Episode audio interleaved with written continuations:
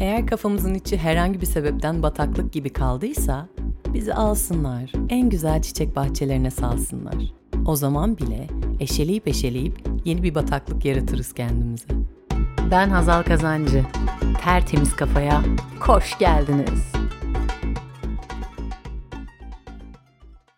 İnsanların birbirine bağlanma yöntemlerinin farklı olduğunu ve bu yöntemlerin ta çocukluktan geldiğini biliyor muydun?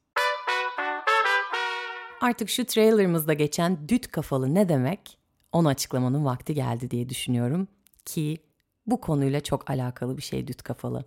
Düt kafalı benim uydurduğum bir şey aslında. İnsanlara hakaret etmeden negatif hislerimi nasıl anlatırım? Yani özetle küfretmeden nasıl küfredebilirim diye düşünürken bulduğum bir şey. İç sesimin bana karşı duruşunu değiştirmeye çalıştığım bir dönemde düşündüm bunu. Eskiden bayağı sardırıyordum çünkü kendime artık biliyorsunuz. Sonra dedim ki ben bu aptallıkları belli ki bir can havliyle yapıyorum. Çoğunun da yanlış olduğunu farkındayım. Peki bunu bile bile neden hala yapıyorum? Let's do it baby. Aslında beynin bir koruma mekanizması oluşturmuş. Oradaki yaşanmışlıklara göre acı tatlı fark etmeksizin kendine tanıdık olan hareketleri yapıyor kafam ve sevgili nöronlarım gidip gidip o bela skalasından birilerini seçiyor. Yani eğer kafamızın içi herhangi bir sebepten bataklık gibi kaldıysa bizi alsınlar, en güzel çiçek bahçelerine salsınlar. Yine de eşeleyip eşeleyip bir bataklık yaratırız kendimize.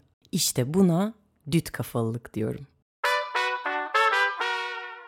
Düt kafayı kendimiz ya da başkaları için kullanabiliriz. Bence gayet masumane ve neredeyse yaratıcı ve yapıcı bir eleştiri diye düşünüyorum. Mesela ideal dünyada aynı masada oturmaktan keyif almayacağın insanları alıp baş tacı yapmak düt kafalılıktır. Amacım kimseyi alındırmak değil ama herkesin herkesle aynı frekansta olmaması için yani evrenin çok geçerli sebepleri var bence. Bu sebepleri görmezden gelip potansiyel frekansımızın aralığında hareketler yapmadığımızda aslında benliğimize karşı gelmiş oluyoruz. Yani başımıza dert alıyoruz özetle. Bu dertlerle mücadele ederken almamız gereken dersi görebiliyorsak ne mutlu. Ama çoğu zaman karşımızdaki kişi bize sağlam bir kazık atana kadar ben bu insana nasıl bu kadar kıymet vermişim ya diye düşünmeye fırsatımız olmuyor. Hani derler ya ben kolay kolay sevmem ama sevdim mi de her şeyimi veririm. İşte maalesef hepimizin böbürlenerek anlattığı bu özelliğimiz aslında bize hiç iyi gelmeyen bir karakter bozukluğu olabilir. Böyle söyleyince biraz sert duyuldu. Ha ne var ki canım insanları seviyorsak onlara karşı özverili oluyorsak falan diye belki düşündünüz ama tabii ki haklısınız da bu düşüncenizde. Fakat açıklayabilirim. Şöyle ki herkesin önüne her şeyi seriyor olabilmemiz ne kadar gerçekçi zaten. Yani hepimiz evliya, hepimiz derviş değiliz herhalde diye düşünüyorum. O yüzden kolay kolay insan sevmiyor olmamız çok mantıklı bir yerde. Birinin önüne her şeyini sermek için çok uzun yıllar gerekmiyor mu? Belki de bazı insanlar hiçbir zaman her şeyini %100 başka birinin önüne seremiyordur. Belki sağlıklı bireylerin kişisel sınırları vardır mesela. Ve bunlar her birey için aslında gayet saygı duyulması ve normalleştirilmesi gereken limitlerdir. Ben şahsen çok kazık yedim. Özellikle de kız arkadaşlarımdan ve yalnız olmadığımı yine bu konuda da biliyorum. Çünkü benim özelimde benim sağlıklı bir bağlanma stilim yoktu. Sınırlarım yoktu. Hani o böyle bize zerre acımayan, oldukça psikopat insanları alıp baş tacı etmek durumu var ya sonradan farkına varırız biraz önce anlattığım gibi. Ben o kız arkadaşlarımı kardeşim gibi görmüştüm. İnsan yalnızca romantik ilişkilerinde değil, arkadaşlık ilişkilerinde de manyak mıknatısı olabiliyor. Özetle herkesle anlaşmamız mümkün değil sevgili dostlar ama bir müşterekte buluşabiliriz. O da sevgi oluyor, bazen saygı oluyor. Biliyorum söylemesi yapmaktan çok daha kolay. Ama ne demiş Yunus Emre? Yaradılanı severim yaradandan ötürü. Benzeri yaklaşımlar başka birçok kültürde de var. İnsanları sevmek için onlarla anlaşmamıza gerek yok. Biliyorum kulağa çok garip geliyor ama bunu yapabilince insan çok rahatlıyor gerçekten. Sevmek her şeyini toplayıp bir buket yapıp böyle sıkıştırıp karşındakine sunmak değil ki. Sevmek kendini hunharca kullandırıp tüm kişisel ve maddi kaynaklarını karşındakine bir seferde akıtmak değil ki. Bunu bence insan hayatta birkaç kişiye ancak yapabilir. O da belki hayat arkadaşınız veya evladınız olabilir. Peki başka neler düt kafalılık? Önümüze çıkan bir fırsatı korktuğumuz için görmezden gelmek, hatta zaten hiç fark etmemek düt kafalılık. Sonracıma durup durup bir daha yapmayacağım dediğimiz şeyleri yapmak düt kafalılık. Sürekli şikayet etmek düt kafalılık. Acıdan beslenmek ya da toksik polyanacılık düt kafalılık. Dedikodu dev düt kafalılık. Daha uzar da uzar. Belli bir samimiyete geldiysek nasılsın düt kafalım benim demek istiyorum sana. Ben zaten en büyük düt kafalıyım. Önlerde bayrak sallıyorum filan hatta. Şimdi gelelim fasulyenin faydalarına. Düt kafalı olmamızın sebebi kendimizi korumak için geliştirdiğimiz savunma mekanizmaları aslında. Yani hiçbir şeyi kendimiz için kötü olsun diye yapmıyoruz. Bugün bu mekanizmaların içine entegre olan bağlanma şekillerinden bahsedeceğim. O yüzden bu bölümün başından beri arkadaşlıklardan, işte yediğim kazıklardan falan bahsediyorum size. Ne demek şimdi bu bağlanma şekilleri? Hemen açıklayayım. Biraz önce demiştim ya hani beynimiz bize tanıdık olan şeyleri seçiyor ve yapıyor diye. E bu tanıdık olan duygular her zaman iyi şeyler olmuyor haliyle. Mesela çocukken duygusal ihtiyaçlarımız karşılanmadı diyelim. Çünkü ailemize göre çözülmesi gereken belki daha büyük konular vardı. İşte ekonomik sıkıntılar gibi veya belki aile içi kavgalar oluyordu. Ya da aile fertlerinden biri vefat etti. Birinin bir bağımlılığı vardı. Gerçekten içim açıldı bu arada. Neyse örnekleri siz çoğaltın. Nihayetinde biz bir çocuk olarak bunlara şahitlik ettik. Bu kaos ortamının ve ikinci plana atılan duygusal ihtiyaçların yetişkinlik döneminde bizi sağı solu belli olmayan insanlara itmesi de aslında çok şaşırtıcı değil. Yani insanlara bağlanma şeklimiz ta çocuklukta oluşuyor ve maalesef bu yöntemleri seçme şansımız da olmuyor. Bu bağlanma yöntemlerini seçme şansımız olmuyor ama farkındalığımız geliştiği zaman bu yöntemleri değiştirme şansımız alıyor. Ki bu da iyi haber bence. Tanıdık olan duygular işte kendimizi konfor alanında hissetmek falan ne dersek. Şöyle bir laf var belki bu biraz daha açıklayabilir durumu. Konforsuzluğun konforu diye. Yani beynimizin alışkın olduğu şeyleri yaparken aslında daha konforlu hissediyoruz. Ve bu tırnak içinde şeyler bizim için iyi ya da kötü fark etmeksizin bu konforu hissediyoruz. Yani mesela sigara içmek gibi. Aslında değil mi içten içe herkes biliyor sigaranın kötü bir şey olduğunu ya da başka bağımlılıklar gibi. Ama işte dediğim gibi mesela sigara çok spesifik bir örnek ve herkesin onayladığı bir kötülük. Ama bazen öyle duygusal kötülükler oluyor ki onun daha ismi koyulamadığı için bizim hayatımızı ne kadar etkilediğini biz fark edemiyoruz. Kafalar karıştı mı bilmiyorum ama biraz daha clarity için, biraz daha temiz bir kafa için devam ediyorum konuşmaya. Tertemiz Kafa'nın bu bölümünde bağlanma şekillerini anlatacağımı söyledim size. Her birimizde bu bağlanma şekillerinin en az bir tanesi var. Bu konunun bayağı önemli olduğunu düşünüyorum. Çünkü dış dünyayla nasıl iletişim kuruyoruz diye düşündüğümüzde aslında insanlar üzerinden ilişki kurduğumuzu görüyoruz. Hayatımız ancak kafamızın içinden çıkıp sosyal bir yaşam kurmaya başladığımızda hikayelenir. E bunu da insanlar aracılığıyla yaptığımızı düşünürsek insanlarla kurduğumuz bağlantının çeşidi aslında dünya ile kurduğumuz bağlantının da çeşidi oluyor. Bir insanla aramızda kurduğumuz ilişkinin kalitesini bağlanma şeklimiz belirliyor. Yani bunların hepsi birbirine bağlı aslında. Kendi e, realitemizi, kendi gerçekliğimizi biz insanlarla olan ilişkilerimiz üzerinden kurguluyoruz. O yüzden insanların ne dediği, bizim hakkımızda ne düşündüğü çok çok önemli oluyor çoğu zaman. İşte bu önemi saygı çerçevesini koruyarak aslında nasıl düşürebiliriz? Kendi gerçekliğimizi hayata entegre edebilmek için kendimizle nasıl çalışabiliriz gibi konular da bekliyor olacak size önümüzdeki tertemiz kafa bölümlerinde. Biraz karışık geliyor olabilir ama lütfen bana güvenin ve bu uçuştan aşağı atlamayın. bu gemiden denize, okyanusa atlamayın. Bir bakalım şu anda sizin nasıl bir bağlanma şekliniz var diye merak ediyorum. Ben de kendiminkinden bahsedeceğim. Şimdi dört farklı bağlanma tipi var. Bu tiplerin halay başı da kaygılı bağlanma şeklidir arkadaşlar. Bu bağlanma tarzını benimsediyseniz eğer şunları tecrübe ediyor olabilirsiniz. Reddedilme ve terk edilme korkusunu çok yükseklerde yaşamak. Bu his içten içe ya da açıktan açığa hissediliyor olabilir. Mesela Ayşe yaşadığı her ilişkide terk eden taraf diyelim. Ayşe'nin aslında içten içe terk edilme korkusunun olma ihtimalini düşünebiliriz. Açıkça yaşanan terk edilme korkusu da kendini kıskançlık olarak gösterebilir örneğin. Bu arada geçmiş bölümleri dinleyenler bilir. Şu anda resmen kendime Ayşe diye yeni bir nickname, yeni bir rumuz takmış oldum. Devam edelim. İnsanlardan ve partnerlerden devamlı onay beklemek de yine kaygılı bağlanma şeklinin özellikleri arasında. Duygularımızla başa çıkabilmek için karşımızdakine ihtiyaç duymak da bu bağlanma tipinin bir özelliği. Bakın kimseye ihtiyacı olmamaktan bahsetmiyorum. Ne olur beni yanlış anlamayın. Ama hani hissettiğimiz duyguları hep bir başkasının üzerinden hissediyoruz ya işte bana böyle yaptı, bana şöyle söyledi, beni üzdü, beni kırdı, beni sinirlendirdi. Bunlar elbette ki olan şeyler fakat o duygu bir şekilde şu ya da bu sebepten oluştu. Ne oldu? Ahmet. Şimdi Ayşe'den Ahmet'e geçiyorum.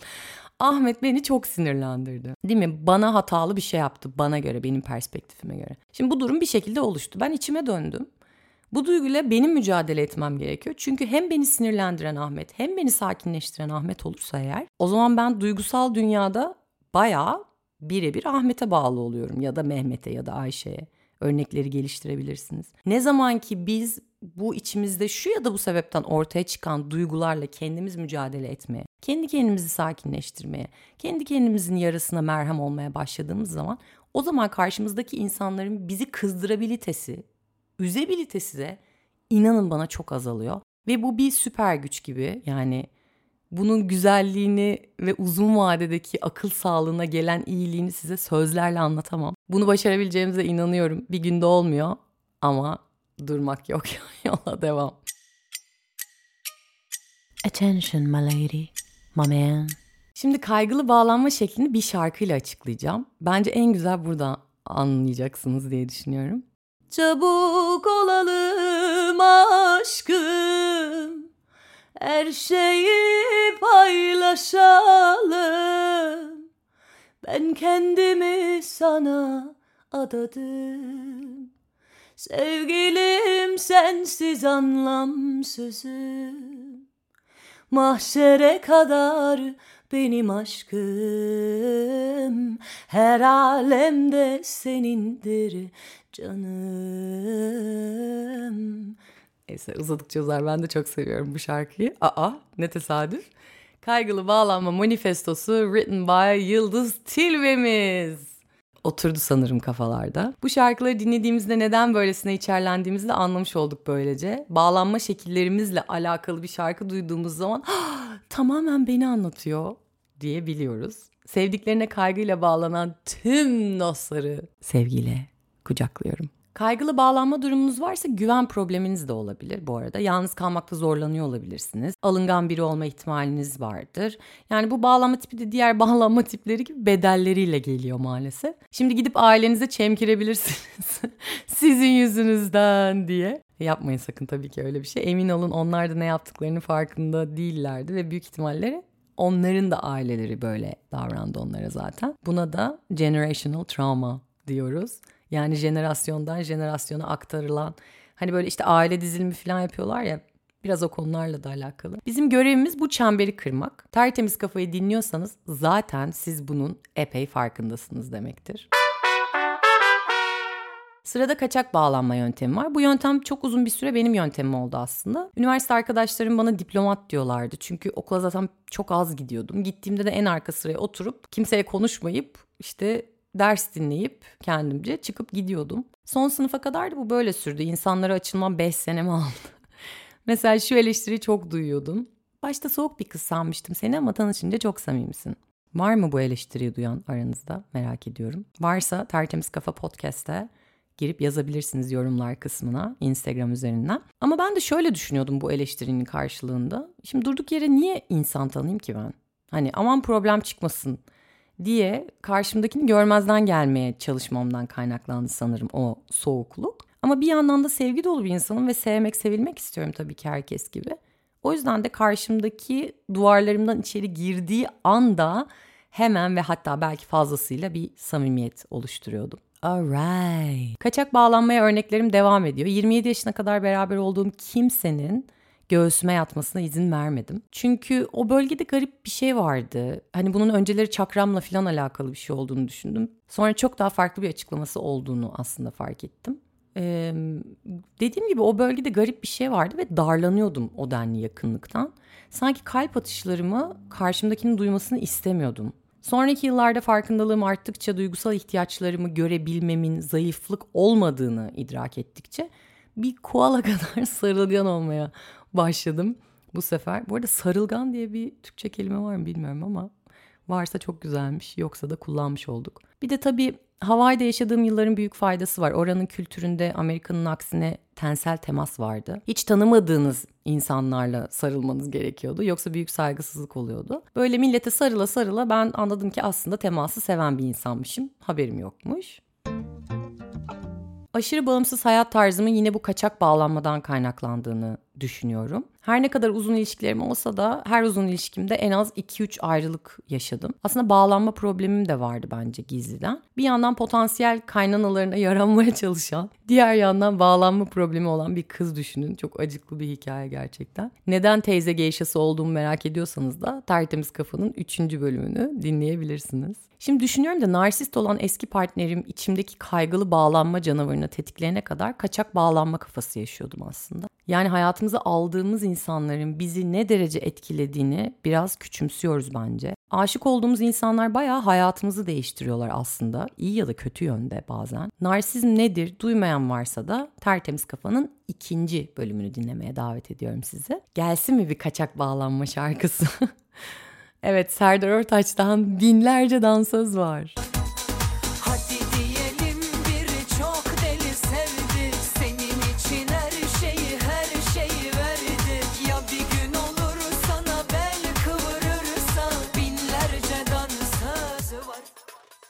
Alright. Gelelim dağınık bağlanma şekline. Bu da maalesef oldukça zor bir deneyim. Çünkü biraz önce bahsettiğim gibi kaçak bağlanmayı ve kaygılı bağlanmayı aynı anda barındıran bir çeşit.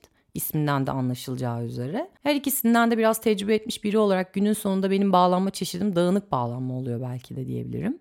Dördüncü ve son olarak bu yaşa kadar yalnızca tek bir insanda gözlemlediğim bir bağlanma çeşidi var ki o da ta da sağlıklı bağlanma. Sağlıklı bağlanma biraz önce anlattığım üç bağlanma çeşidinin tam tersi tabii ki. Yani yalnız kalmaktan korkmama, duygularını yönetebilme ve anlatabilme yeteneği, yakın ilişki kurabilme, özgüvenli olma, tartışmaları uygun bir şekilde karşılama, sağlıklı iletişim kurabilme özelliği, başkalarından yardım isteyebilme rahatlığı. Liste uzuyor da uzuyor. Çok güzel özellikleri var. Ama burada kendinizi kötü hissetmeyin çünkü insan hayatının her anında sağlıklı bağlanmayı tecrübe edemiyor olabilir. Yani hayat tabii ki çok akışkan bir şey. Bizler de değişiyoruz. Hani ben kaygılı bağlanma şekline sabit kaldım. Allah'ım buradan çıkamayacağım hiçbir zaman. Çünkü çocukluğumda şu oldu bu oldu gibi bir durum söz konusu değil.